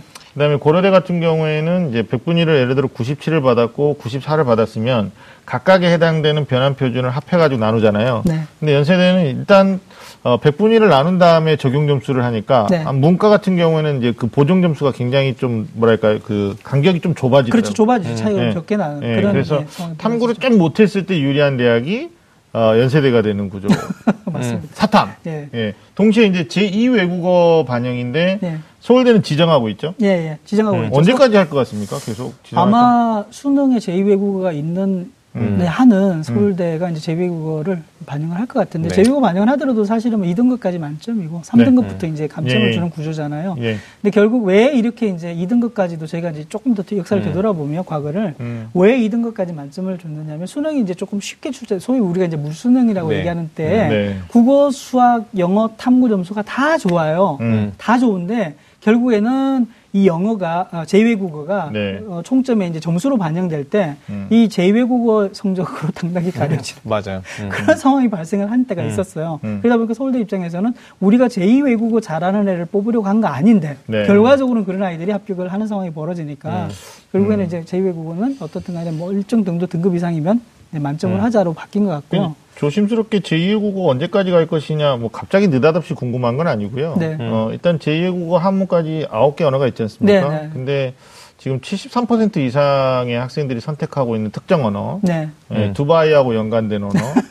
이제 이 언어가 계속 적으로 애들이 선택하고 있단 말이에요. 네. 정상적인 선택이 아닌 들어가, 거죠. 네, 들어가 네. 보니까 뭐 3년 연속 1등급 점수는 변화가 있었어요. 네. 뭐 작년 같은 경우에 42.5 음. 점수로 1등급이었는데 2등급이 17점, 18점, 지난해 21점. 네. 음. 그러니까 이렇게 저조한 점수를 받아도 2등급에 이제 애들 표현을 빌리면 축복이죠. 네. 음. 그러니까 이걸 서울대에서 어 알아보 얘기했네요 과목을 어, 2등급하고 뭐 이렇게 소위 말하는 이제 뭐 만점 처리되는 거죠. 음. 그다음에 연세대학교 같은 경우에는 탐구 한 과목이 망했을 때 네. 네. 소위 이제 망한다는 말은 뭐 20점, 25점, 3점이 아니라 음. 말씀하신 것처럼 경제가 만점인데도 94. 음. 네. 뭐 음. 생활과윤리 2점짜리 하나를 틀렸는데 100분위가 88. 이거 망한 거거든요. 그러면 음. 네. 내가 잘했는데 망했어요. 음. 그러면 제2 외국어 성적으로 대체를 해주는 이것 때문에 이제 네. 친구들이 제2 외국어를 선택하고 있는데 저는 언제까지 갈 거냐에 대해서 조금 그 재고해야 된다라는 게 특정 언어에 너무 많이 몰리고 있는 거고요. 네. 두 번째는 이제 지난해부터 고려대 서강대가 네. 우리는 대체해주지 않겠다. 그렇죠. 음. 제2외국어 대체를 금지했죠. 네, 예. 굉장히 또 특이한 것 중에 하나예요. 근데 이게 어떻게 보면 상위권에서 특히 아홉 개 사회탐구를 하는 자, 어, 인문계 학생들 입장에서는 대체를 해주느냐 안 해주느냐가 어, 마지막에 가서는 굉장히 중요한 변수가 될 수도 있거든요. 지금 그 선생님 말씀하신 대로요. 보니까 작년에도 네. 어 최상위권 같은 경우에는 사탐 두 개냐 아니면은 이 사탐 두 개에다가 제외국 하나를 보태서 음. 두 개, 두 개가 아니고요. 세개 중에 네. 두 개를 고- 가지고 올 경우는 백분위가 네. 1에서 2, 정도씩 다 상승했어요. 아이들. 음. 그렇죠, 그러니까 그렇죠. 백분위 높아지는 거죠. 네네. 어, 백분위가 이제 뭐 80대 정도로 가니까 여기는 3에서 4 정도 백분위가 높아진 거예요. 음. 네. 결국에는 제2외국어를 같이 준비를 하면서 음. 사탐 두 개, 제2외국어 하나, 세 개 중에서 두 개를 골라오는 구조에서는 아이들의 백분위가 훨씬 더 유리하게 바뀌어지더라는. 거죠. 네. 그래서 이제 모르겠습니다. 지금 제 생각에는 서울대만 놓고 보면은 어떻든 간에 제2외국 한문이 이제 계속 유지가 된다고 보는 관점이 음. 다른 대학도 마찬가지지만 제2외국 한문이라는 과목이 네. 어, 음. 일단 뭐 그 교육 과정 안에도 있고요. 맞아요. 수능에서 음. 존재하는 한은 네. 아이들에게 또 다른 어떻든 간에 뭐 유리한 정도를 줄 수 있는 왜냐하면 제2외국 한문 공부를 한다는 것 자체만 해도 사실은 음. 어려운 거를 하는. 거잖아요. 음, 아이들 네. 입장에서는. 물론 이제 그뭐 선택 과목에서 특정 음. 예, 그래서 특정 과목. 예, 복불복처럼 네네. 그냥 또, 덤비는 경우가 또 있지만. 모르죠. 나중에 우리나라 애들이 아랍어 열심히 해가지고 아랍 지역의 주요 기업의 요직을 다 차지할지. 아, 네, 그런 그런 긍정적으로. 예, 긍정적으로. 네. 예. 네. 근데 이게 교육 과정을 제대로 이수해가지고 시험 봐야 되는데, 네, 맞습니다. 워낙 과목이 많다 보니까, 사실 학생들이 편법을 쓰려고 하는 게 아니라 궁여지책으로, 맞습니다. 예, 중간고사 끝나고. 그러니까 이건 제가 보기에도 잘못된 설계라고 생각해요. 그래서 예전에는 음. 이 교육 과정에서 제2외국어가 따로의 한 개의 영역이었는데 네. 지금은 생활 교양 영역으로 이미 아, 포함이 맞습니다. 돼서 예. 이 위치가 축소돼 있거든요. 예. 그래서 네네네. 지금은 일단은 학교의 교육 과정에 다 제2외국어가 있고 네. 음. 그리고 또 제2외국어를 중심으로 학교를 운영하는 학교도 있고 네. 네. 이런 관점에서 봤을 때 지금은 이걸 완전히 없애진 못하지만 언젠간 조정하고 좀 음. 정상적인 그런 절차로 만들 것 같습니다. 네, 알겠습니다. 세계 대학의 이제 정시에 네. 어떤 수능을 반영하는 방법도 제가 얘기해 음. 봤고요. 어, 얘기하는 과정에서 이제 정시의 비율이 전체적으로 20% 남짓이다 했는데, 음. 우리 이추 선생님 지적하셨듯이 2월 인원 있죠? 네. 제가 네. 3개년 2월 인원 조사해 보니까 고려대가 평균 문과가 45.7명, 네, 예. 어, 서울대는 3.3명밖에 안 됐어요. 네. 그러니까 서울대를 합격했는데 음. 인문계생이 등록하지 않는다라는 것은 뭐 통학거리가 문제가 되진 않을 거라고. 네, 네. 예, 아마 뭐 경찰대학이나 그렇죠. 음. 예, 사관학교 가는 친구들이 빠졌을 것 같고요. 그다음에 연세대가 좀 반전인 게 3년간 평균 2월 인원이 인문계가 140명이었어요. 네. 음. 그러니까 실제로도 세계 대학 중에서는 정시인원을 많이 뽑는데 네. 2월까지 포함하면 굉장히 많이 늘어나는 거죠. 음. 자 놀라운 건 자연계인데요. 고려대가 3개년 평균이 110.7명 정도. 네. 예, 음. 그다음에 서울대는 인문계가 3.3이었는데요. 141.3이었던 것 같아요. 네. 맞죠? 네, 맞습니다. 이게 아마 의학 계열로 넘어가는 친구들이 네. 그래서 서울대가 어, 수시에 음. 많이 배정하고 있지만 실제로 또 어떤 학과 단위로 가보면 정시로도 많이 넘어온다라는 네. 거고 어, 연세대 같은 경우에는 문과가 음. 140이었는데 이과 같은 경우에는 무려 156명 네. 이렇게 2월 됐었던 것 같아요. 그래서 물론 이제 전년도 뭐 3개년 이렇게 평균이니까 어, 연도마다 약간의 온도 차이는 있지만 네. 이 수치는 실제로 인문계 학생들보다는 자연계 학생들이 좀 귀담아 들어야 되지 않느냐. 네. 그래서 음. 어, 수시가 76점인데 연세대가 80%가 넘고 서울대가 70% 후반이다. 이런 논리는 이제 사실 자기가 쓸 수 없는 전형. 서울대는 또 두 개 중에 하나 써야 되잖아요. 네. 음. 고려대학교도 어, one, two 일반 전형 중에 하나 써야 되는 걸로 맞아요. 맞잖아요. 돼요. 그러니까 결국 자기한테 맞는 옷은 한 벌밖에 없다. 아예 없거나 네. 네, 맨몸으로 벌거숭이로 정시로 가야 되거나. 뭐 연세대만 이제 여섯 개를 다 쓸 수 있다고 얘기하는데 이월 인원은 제가 보니까요. 네, 네, 간에 네. 특정 해에 따라서 네. 어, 수능의 난이도하고 상당한 영향이 좀 있는 것. 같아요. 그렇죠, 수능이 그렇죠. 많이 음. 어렵거나 음. 이렇게 되면 이월되는 이런 숫자가 좀 달라지고요. 음, 좀 네. 많아지는 경향이 있고 네. 작년처럼 뭐 이렇게 그 영어 등급제로 음. 바뀌는 상황에서는 이월 인원이 다소 이제 줄어드는 경향들도 사실은 보여지는데 네. 고려대만 좀 늘었어요. 아. 그게 이제 고려대가 그 말씀하신 대로 세계 그 전형 자체가 전부 다 이제 최장력 기준을 네, 걸고 네, 있으니까. 네. 결국엔 다 못 뽑는 구조로 그렇죠. 가는 거거든요. 못 뽑죠. 네, 그러니까 고려대만 조금 더 늘어났다를 올해도 늘어날 가능성이 있지요. 네, 있죠. 깨알 왜냐하면 또 팁입니다. 의학 계열 자연계 늘어났으니까. 그렇죠. 깨알 같은 팁이죠. 그래서 사실은 이제 수능 최장력 기능만 갖춰도 네. 어떤 유형을 선택하느냐에 따라서 분명히 이제 합격을 할 수 있는 그런 구조가 될 수 있다는 거지요. 그렇죠. 네. 이철 선생님은 그냥 팁을 안 줘요. 네. 깨알 같은 팁. 네. 네. 알겠습니다. 근데 이- 감사합니다. 그 최상위권 학생들 특히 스카이를 지원하는 음. 이 학생들은 사실 정시 이월 인원이 일정 부분 있다. 라는 네. 정보를 가지고 있다고 그래서 네. 그래 난 지금부터 정시에 올인이야. 음. 정시에 집중해서 이럴 수 없잖아요. 맞습니다. 사실은 뭐 최저학년 기준을 다 가지고 있고 수시 전형이 상당히 많은 전형들이. 그렇죠. 그러니까 두 가지를 다 할 수밖에 없는 거죠. 네. 근데 일부 학생들은 미안한데 수시 포기.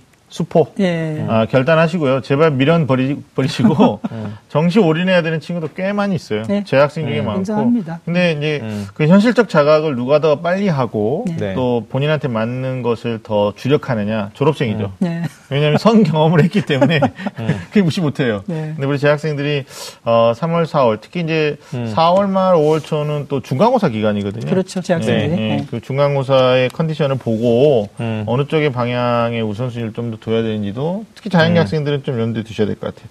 자, 네. 우리 이제 어, 대학교고사의 또 전문가시니까 다음 질문 중에 하나가 어, 이게 이제 각 대학의 주요 변경 사항 중에서 네. 어, 서울대 가장 큰 변화가 이제 구술 면접 과목이 변화되는 모집 단위들이 있더라고요. 네네, 맞아요. 네, 그것 좀 먼저 좀 짚어주시죠. 네, 그 서울대 전형이 사실은 논술이 폐지되고 나서 이 구술 면접이 논술에서 평가하고자 했던 사고 능력, 특히 네. 종합적인 사고 능력, 통합적 사고 능력을 평가를 대신하고 있거든요. 네. 네. 그러다 보니까 실제로 어느 모집 단위에서 어떤 과목의 시험이 치러지는지가 상당히 중요한데 네. 음. 뭐 예를 들어 바이오 시스템 소재 학부 같은 경우는 물리나 화학 구술 면접 과목이었으나 올해 수학으로 변경이 됩니다. 예. 네. 그래서 이 얘기는 실제로 이 바이오 시스템 소재 학이라는 이 정, 과목을 전공하는 과정에서 물리 화학이 직접적인 연관이 있었던 것처럼 생각해서 설계를 했지만 네. 실제로 이 이렇게 선발된 학생들의 수학 성적이 음. 수학에 대한 기본 개념에 대한 이해가 네. 부족했다라는 음. 서울대 평가가 숨어 있다고 보셔도 될 것 같아요. 네. 네. 왜냐하면 한 언젠가 한 몇 년 전에 어떤 일이 있었냐면 서울대학교가 신입생을 선발하고 나서 음. 이 신입생을 대상으로서 고등학교 과정의 수학을 대학 학부에서 예비 네. 과정으로 가르친 적이 있었거든요. 네. 그래서 그런 관점에서 이렇게 변경된 과목들이 음. 있다라는 걸 좀 생각을 해둬야 되고요. 네. 그다음에 그 또 생활과학대학에서 네. 소비자 아동학부, 아동가족학 전공 같은 경우도 음. 이 구술 면접 분야가 사회과학에서 인문학, 음. 인문학, 사회과학으로 변경될 예정이니까 인문학이 추가된 거죠. 네, 그러니까 그렇죠. 네. 실제로 여기서는 아동 가족학 그러면 이게 사회 현상으로만 이해되는데 사실 인간의 본질에 대해서 그 고민하는 음. 이런 인문학적인 역량이나 음. 그런 면접이 필요하다고 평가가 되는 거죠. 두 개 학과네요. 이제 바시조라고 하죠. 바이오 네네. 시스템 네. 학부에서 물리학, 과학, 과학 면접만 있었는데 수학이 들어온다는 거니까. 네. 음. 그러면 실제로 수학에 강성을 띠는 친구들의 선택의 폭이 넓어질 거고요. 네. 면접에서. 네. 음. 근데 수학이 좀 약점으로 선택- 이제 있던 친구들이 이과가 그래도 유일한 대안 아니면 어, 대안 중에 몇개 학과였는데 또 어떻게 보면 제한되는 네. 그런 이제 입시의 경향들이 나타날 것 같고 소비자 아동에서 아동 가족학이 음. 어, 사회 과학만 물어봤는데 인문학까지 물어보는 네. 거죠. 그럼 네. 면접이 그러면 결국은 서울대는 딱 이렇게 말하면 되잖아요. 어려워졌어. 이렇게 말하면 네, 될까요? 맞습니다. 네. 네. 그, 어, 좀 재밌는 거랄까요? 아무튼 음. 간에 좀 살펴봐야 될 게 이게 서울대 요강을 보면, 금년도 요강에도 어떻게 돼 있냐면, 네. 어, 몇- 어, 자유로운 상호작용을 통해서 문제 해결 능력과 논리적이고 네네. 창의적인 사고력을 종합적으로 평가하는 게 이제 구술 음. 면접이다 이렇게 이제 돼 있는데 네. 실제로는 요강에 보면 요 아주 그냥 그 제대로 된 표현입니다. 교과 지식을 묻는 문. 그렇죠. 예, 핵심입니다. 그래서 음. 보면 사실은 그 네. 매년 3월 정도 되면 지난 이제 음. 2018학년도죠. 어, 선행학습 영향평가 결과 보고서하고 음. 그다음에 이제 그 면접 구술 문항이 실제로 나오거든요. 네, 네. 맞아요. 예, 지난해 문항이 나오니까 네네. 3월 달에 지금 말씀하셨던 대로 이 문항에 어 바이오 시스템 소재 같은 경우에는 실제로 수학 음. 문제를 한번 볼 필요가 있을 것 같아요. 네. 보고 그다음에 이제 뭐 사회 그 아동 가족도 음. 어 인문학계 관련된 출제되는 문항들도 음. 어차피 서울대가 이제 어, 재신문으로 나와 있는 문항들을 통해서 그 문항에 네. 대해서 자세하게 네. 해설도 하고 출제 음. 의도는 뭔지 교육 과정에서 어떤 출제를 음. 근거로 했는지 그다음에 자료 출처 등을 비롯해서 음. 뭐 대단한 내용들을 이제 음. 선행학습 영향평가 결과 보고서에 담고 있기 때문에 그 내용들을 음. 통해서 아이들이 공부를 하면 네. 음. 훨씬 더 많이 일을 할 수 있을 것 같은데요. 음. 지금 음. 어떻든 간에 당락의 결정적인 것은 예, 구술 면접이다라고 음. 볼 음. 수 있을 것 같습니다. 아니, 그래도 뭐 이런 1단계가 통과돼야 되잖아요. 일반 음. 전형은 또 단계별 전형으로 가는 거니까. 예, 선생님 그 네. 구술 면접을 본다는 것은 일단계 통과를 전제로 아, 이, 그러니까 네. 아, 이치선님 말씀 제가 뭐, 그 어, 구현하는 게 1단계가 되더라도 좋은 성적으로 되더라도 면접에서 당락이 뒤바뀔 수 있다는 맞습니다. 거죠. 네. 그게 올해 또 서울대의 변수 중에 하나니까 네, 꼭. 서울대 지망생들은 체크를 해봐야 될 네. 필요라고. 그러니까 그 서울대학교 구술 면접 같은 경우에 이 출제 의도를 밝히는데 보면은 네. 그러니까 기본적으로는 주어진 자료를 전체를 종합적으로 이해할 수 있는지를 물어보고 네. 음. 그다음에 사고를 정합적으로 할 수 있는지 그러니까 네. 교, 이 합리적으로 이치에 부합, 즉 논리적으로 사고를 할 수 있는지를 정합적. 보고 그렇죠. 네. 그다음에 추론적으로 어떤 결론을 도출할 수 있는지 추론적 사고를 할 수 있는지를 물어보거든요. 네. 근데 네. 자연 계열에서도 마찬가지로 이러한 능력을 중심으로 물어보니까 음. 그 학생들이 단순하게 지식을 교과 지식을 물어보는 것으로부터 출발하지만 네네. 결과적으로는 그걸 바탕으로 자기가 어떤 종합적으로 이해하고 종합적인 사고를 하는 것까지 물어본다는 점 때문에 네. 깊이 있는 공부가 아니면 면접 준비하기 어렵다 이렇게 맞습니다. 볼수 있죠. 뭐 네. 이런 얘기도 있어요. 사실은 이제 음. 그 어, 서울대 구술 면접 문항은 네. 아마 윤신영 선생님 잘 아실 것 같은데 뭐 이전에 논술 정도에 해당되는 네, 난이도 네. 정도를 가지고 있는 그러니까 이제 이전에 논술이 구술 면접으로 네. 자연스럽게 이제 어떤 형식이 바뀌어졌다. 음. 뭐 이렇게 보는 네. 측면들도 없지 않아 있는 것 같습니다. 네. 알겠습니다. 면접 얘기 나왔으니까 자연스럽게 고대 네. 논술 전형 폐지가 뭐 작년 아까 잠깐 얘기했지만 네. 네. 작년과 연장선에서 올해 어떤 영향 미칠 거냐. 또 동시에 연세대 음. 논술 전형이 이제 전년도보다는 약간 축소하는 네. 모집 인원 이런 게 어, 상위권 음. 학생들한테 어떤 영향을 미칠 건지 좀 몇 가지 점검할 필요는 있을 것 같아요. 윤 네네. 선생님 또 논술 또 티칭하고 그러시니까 네, 어떻게 고려대? 고려대학교 서울대학교는 서울대학교가 먼저 이 논술 전형을 포기하고 아니 서울대 말고 네네네. 고대 연세대. 네. 네. 고려대학교도 논술 전형을 지금 이제 폐지했죠. 폐지했죠. 그래서 네. 이제 현재 상위권 대학에서는 논술 전형이 남아 있는 게 연세대학교가 남아 있는데 음. 그러니까 한마디로 이야기하면 연세대학교가 지금 현존하는 대입 논술 시험 문제의 지존이다. 음. 이렇게 해도 되는데 사실은 몇 년 전에 비교해 봤을 때 논술 문제의 난이도가 상당히 쉬워졌다라고 이해를 좀 하셔도 됩니다. 네. 그러니까 사실 그 대입 논술 문제, 인문계를 예로 설명하면 논술 문제 지조는 사실 이런 문제거든요. 이렇게 제시문을 한 자료나 제시문 한 네다섯 개를 주고 어 다음에서 공통적으로 드러나는 문제에 대해 논술하시오. 그러면 문제가 뭔지를 먼저 찾아야 되고 네. 음. 이 주어진 제시문들과 자료들의 연관성을 이해하고 종합적으로 분석한 다음에 음. 거기서 논, 논점을 찾아내서 자신의 주장을 근거를 가지고 설득하는 과정을 일련의 과정을 다 해야 되는데 그 최근에 연세대학교 논술 문제를 보면 논술하십시오라는 문항보다는 설명하십시오 음. 또는 근거를 쓰시오 등과 같이 이 논술의 사고에서 일부의 내용을 물어보는 그것도 교과 수준의 어떤 자료들을 바탕으로 물어보는 그런 문제들이 출제가 되는데 네. 특징은 뭐냐면 음. 이러한 답안을 작성하는 데 있어서의 과정을 명확하게 제시하고 요청하고 있다는 거예요. 그러니까 네네네. 예전에는 어, 자신이 어떤 이 문제를 해결하는 과정을 자, 다양하게 그다음에 창의적으로 설계할 수 있도록 되어 있는 이렇게 오픈된 문제였다면 지금은 자 지금부터 이 A와 B와 C와 D와 E를 거쳐서 여기까지 도착해봐라는 문제가 출제가 되니까 네. 사실 논술 답안을 쓸 때 빈틈 없이 철저하게 준비해서 써야 되는 게 좀 필요해졌고요. 예. 어, 모집 인원은 살짝 줄어든 면이 있지만 사실 연세대학교에서 특기자 전형 다음으로는 좀 많은 인원에 해당하는 그런 전형 중에 하나니까 네네. 좀 어, 아까 말씀하셨던 음. 이런 학생들이 있어요. 상위권 학생들 중에서 음. 어, 정시만 나는 가야 되는 게 맞아라고 생각하는 학생들. 음. 그런 학생들이 무리하게 3학년 때 어, 동아리를 지금 뭘 시작해 볼까요? 이렇게 물어보는 건 상당히 무리가 있거든요. 근데 네. 가서 논술이. 제가 제가 난이도의 관점에서는 쉬워졌다고 설명을 했지만 사실은 쉬워져서 원리와 기본 교과의 원리와 개념을 중심으로 출제가 되니까 수능 공부랑 병행해서 했을 때 논술 시험이 일정 부분 준비가 된다. 그렇죠. 근데 공부를 심해지겠죠. 할때 답안을 그냥 다섯 개 중에 하나를 고르는 관점이 아니고 네. 어, 문제를 풀이하는 이런 과정에서도 이 안에 있는 교과적인 지식과 네. 이런 내용들을 본인이 글로 정리하는 관점으로 공부를 하면 네. 논술 연대 논술 충분히 같이 준비할 수 있다. 이렇게 일단 문제 이해할 출제. 경향하고 네. 어떻게 준비된 팁을 네. 말씀해 주셨는데 이건 이제 우리는 입시적으로 좀 접근하면 네. 고대 논술이 폐지됐고 올해 2년 차. 예. 네. 그다음에 이제 작년에 봤죠. 선배들이 가서 어떤 결과를 나왔는지.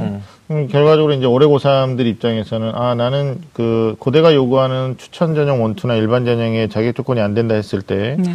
어, 결국 반전을 노릴 수 있는 건 연세대 논술밖에 없는데 네. 연대 논술 자체의 변화가 있죠. 네. 선생님 작년에는 학생부 30을 썼는데 지금은 음, 뭐 올해는 또 예, 논술 100으로. 예, 100% 논술 만. 전형이라 이런 네. 거 논술 100으로 지금 바뀌어졌잖아요. 네, 그러면 내신 성적이 좋지 않은 뭐 특목자사고 학생들이나 네. 일반고에서 어, 다소 방탕한 생활을 했던 학생들이 뭐 반전의 기회로 많이 오지 않을까요, 연세대는? 충분할 것 같습니다. 근데 이제 네. 아까 윤신혁 선생님 말씀하셨던 거하고 좀 연계해서 보면요. 네. 이 논술의 변별력이라고 그래야 될까요? 네. 논술 난이도가 이제 어떻든 간에 이전보다는 못하고 이제 좀 어, 쉬우, 뭐 쉽다고 하는 한계가 있습니다만 음. 쉬운 논술로 바뀌어졌기 때문에 아이들 입장에서 지난해도 분명히 그랬습니다. 연대 음. 응시했던 친구들 중에서도 분명히 이제 본인 스스로는 거의 만점에 가까울 정도로 완벽하게 풀었다고 얘기를 하죠. 자연계 학생 말씀드린 겁니다. 근데 이제 본인 스스로가 보기에는 만점에 가깝다고 얘기를 하는데 떨어졌어요. 음.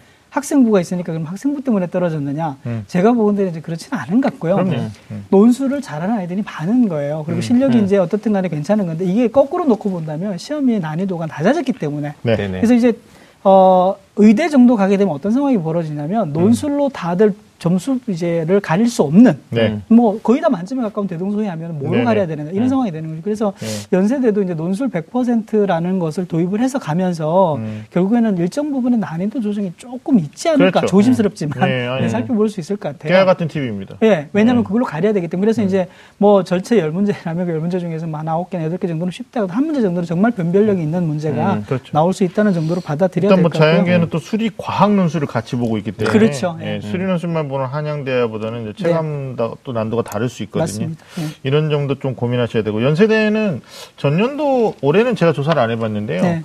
2018학년도에 이제 그 사실 우리 학생들이 이런 안목도 가져야 돼요. 내가 가고자 하는 대학이 연세대인데 내가 쓸 수 있는 전형이 논술밖에 없다. 네. 근데 본인의 출신 계열이 지금 아, 문과다. 네. 그럼 실제로 문과 정원이 몇 명이면 그 논술 전형에서 몇 퍼센트를 차지하는지를 계산을 안 해요. 네. 작년 거 보니까 문과 논술로 연세대가 15%가 안 넘어요. 네. 그리고 이과는 30%가 넘거든요. 그럼 이 말은 다시 어, 뒤집어서 얘기하면 연세대는 논술로 이과를 많이 뽑는다 이렇게 되는 거거든요. 그러면 이 연세대가 왜 자연계 학생들이 이과를 더 많이 뽑을 거냐?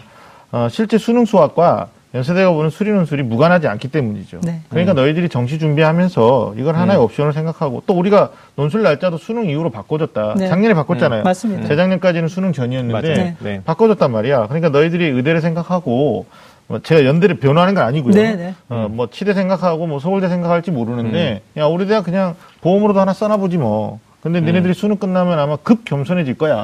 음. 그러면 알아. 뭐 이런 맥락인 것 같아요. 아, 오늘 그러니까 달리 파란색 넥타이를 메고 오신 게 아니네요.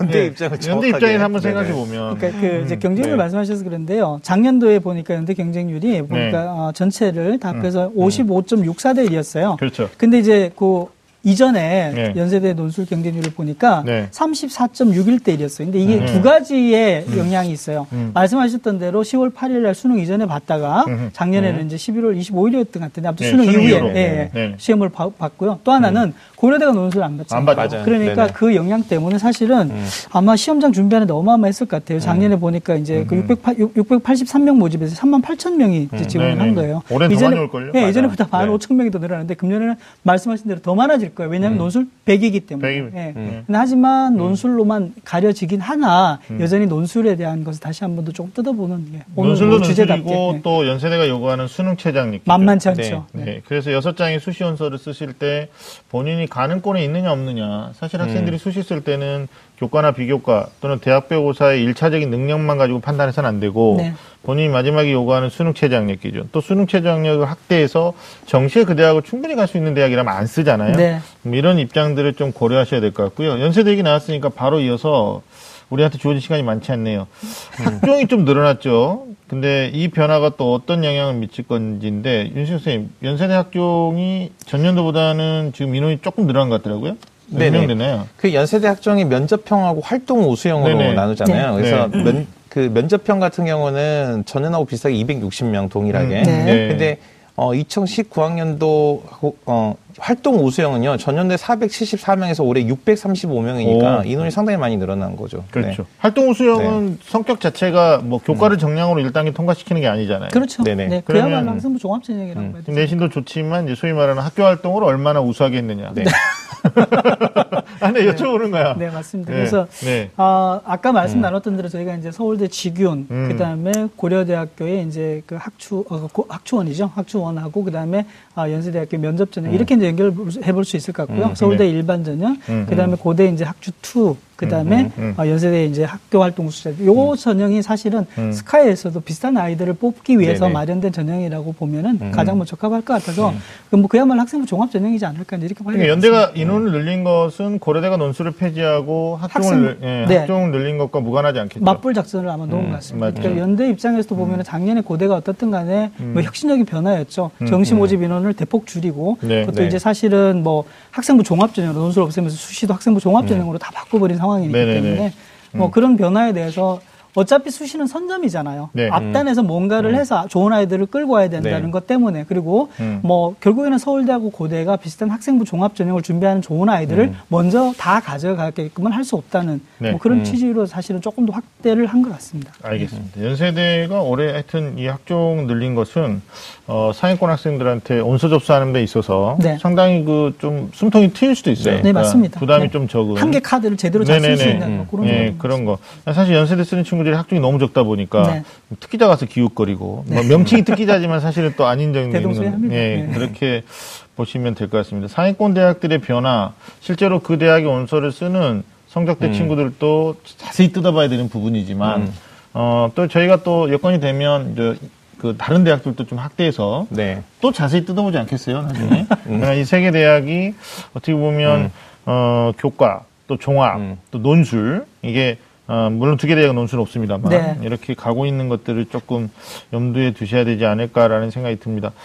네, 대학별 고사에 대한 이제 변화, 그 네네. 변화들이 어떤 영향을 미칠 것인지에 대해서 우리가 좀 얘기 나눠봤고요. 어, 전형이 또 축소되는 거, 네. 특정 전형이 확대되고 특정 전형이 축소되는 건 대학의 또 어떤 치밀한 계산법이 거기 안에 있을 것 같은데, 네. 연세대 같은 경우가 지금 다른 전형에 비해서 특기자 전형이 좀 축소되거든요. 네. 먼저 인원이 어느 정도 축소됩니까, 선생님? 네, 그 언더우드 국제대학의 모집 인원이 전년에 118명 정도 축소가 되니까 오. 상당히 많은 인원이 축소가 되는 거죠. 그렇죠. 네네. 그리고 뭐 923명에서 18학년도에 이제 네네. 특기자 전형이 923명 뽑았는데 네네. 올해 또 805명으로 또 줄어드는 되는 거니까. 거죠. 네네. 네. 전년대 대비해서는 하여튼 어 연세대가 특기자를 좀 줄이는 수순 음. 이거는 어떻게 봐야 될까요?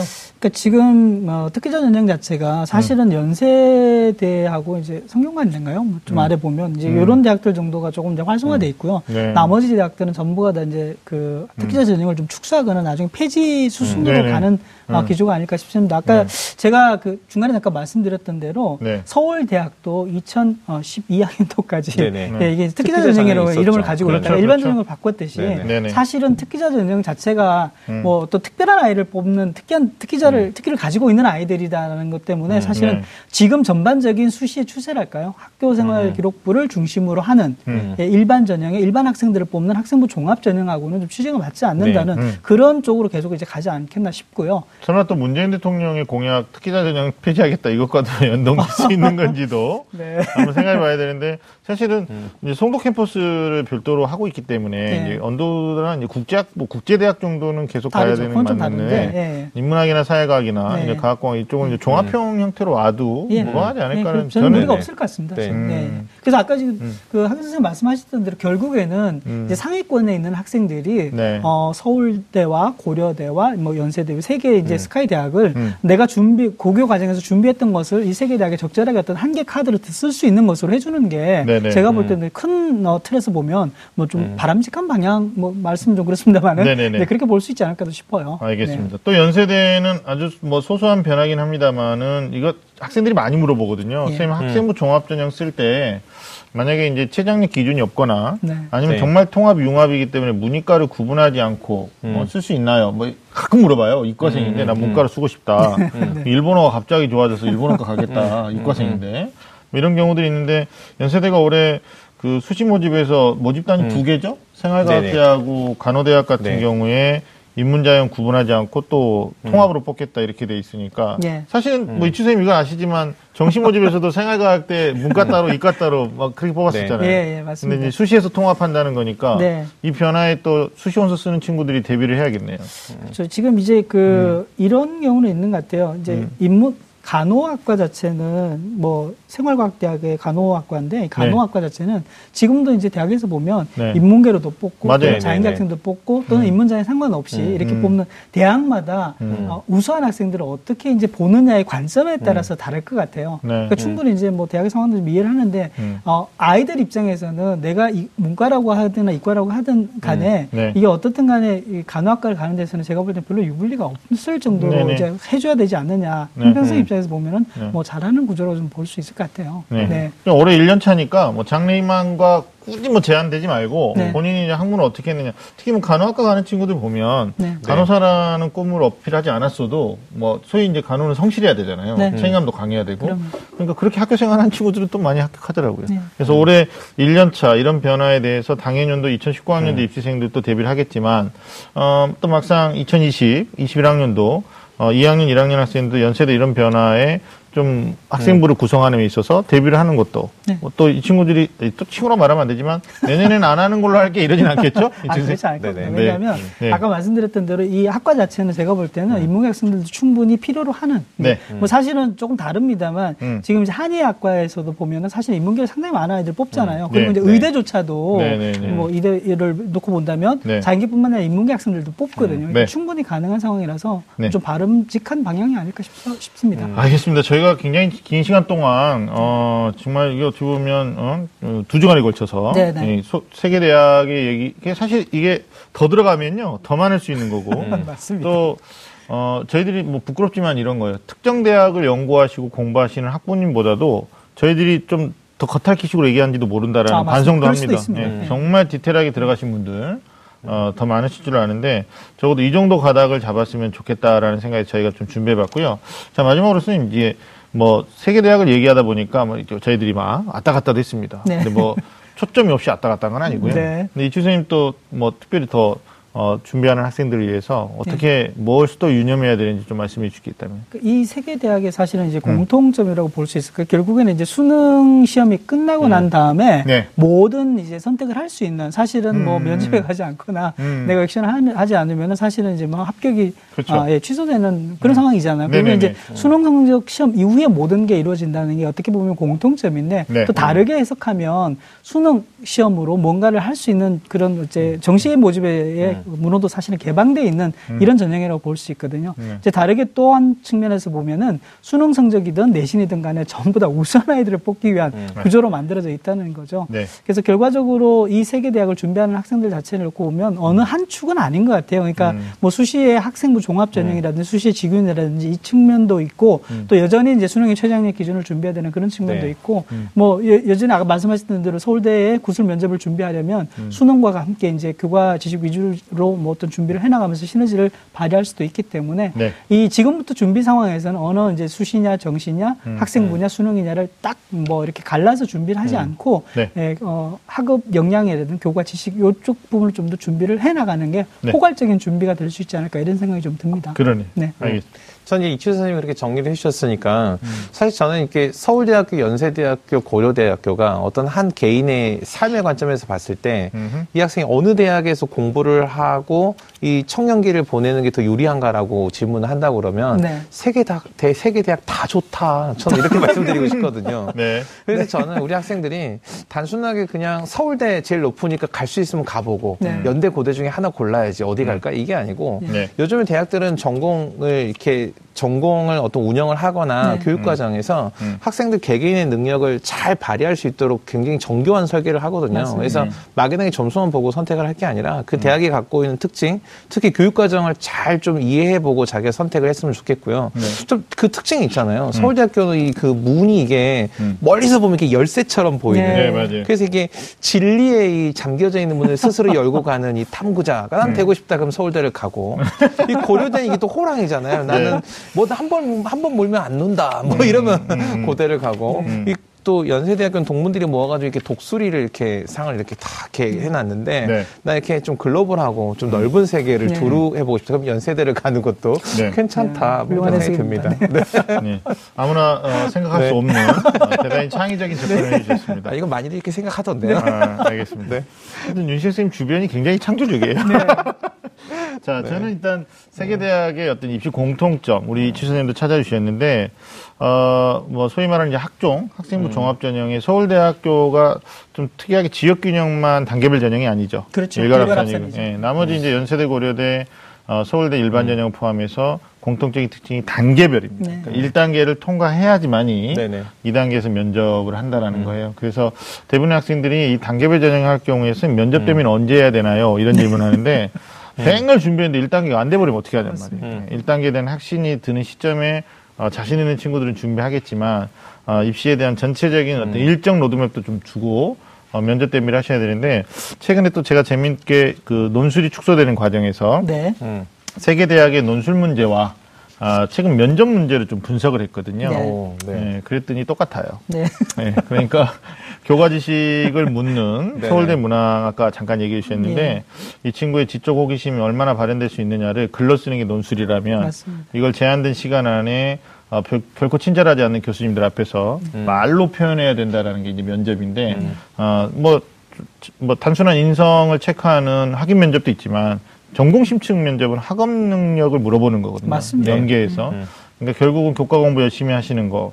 그다음에 학종을 위해서 여러 가지 교내 활동, 그 많은 활동 중에서도 가장 많이 하는 활동이 수업이거든요. 네. 네, 3학년 특히 1학기에 어, 수업 정말 정진하셔야 될 것 같고, 그리고 나에게 대학이 무엇을 묻고자 하는지에 대해서 기출 문제만 보지 마시고 정말 대학이 요구하는 답을 매력 있게 본인이 할수 있는 것들을 좀 글로 정리해서 면접 준비하신다면 더 좋은 결과가 있지 않을까라는 네. 생각이 듭니다. 아까 서두에 스카이는 너무 높아요. 그래서 번접할 수 없는 대학이에요라고 오해하실까봐 우리 이치 선생님이 그거 아닙니다. 아, 노력하시면 여러분도 충분히 그 주인공이 될 수 있다 말씀하셨고 우리 또 윤승 선생님이 열쇠 같아요, 뭐 호랑이 같아요, 뭐 진리탕구 막 얘기해 주셨는데 이게 그냥 가식으로 얘기하는 게 아니거든요.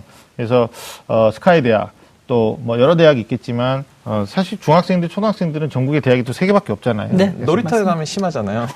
너 무슨 대학 갈 거야? 나는 서울대. 뭐. 네, 하나씩 알겠습니다. 주고받죠. 네. 네, 오늘 특별히 세계 대학을 준비하는 학생들 또 그 외의 대학을 준비하지만 아, 이들 대학의 변화가 우리에게도 영향을 주겠구나 소위 이제 내림차순 뭐 이런 것들에 대한 복선이 있습니다. 아, 우리 친구들이 조금 유념해 주셨으면 좋겠다라는 생각이 듭니다. 네, 지금까지 2019학년도 대학 입시 뜯어보기 SKY 대학에 대해서 자세히 이야기 나눠봤습니다. 지금까지 소중한 시간 함께 해주신 우리 윤천 선생님 고맙습니다. 매주 금요일 밤 좀 아는 쌤들의 real 입시 talk는 다음 주에도 계속됩니다. 지금까지 함께 해주신 여러분 감사합니다.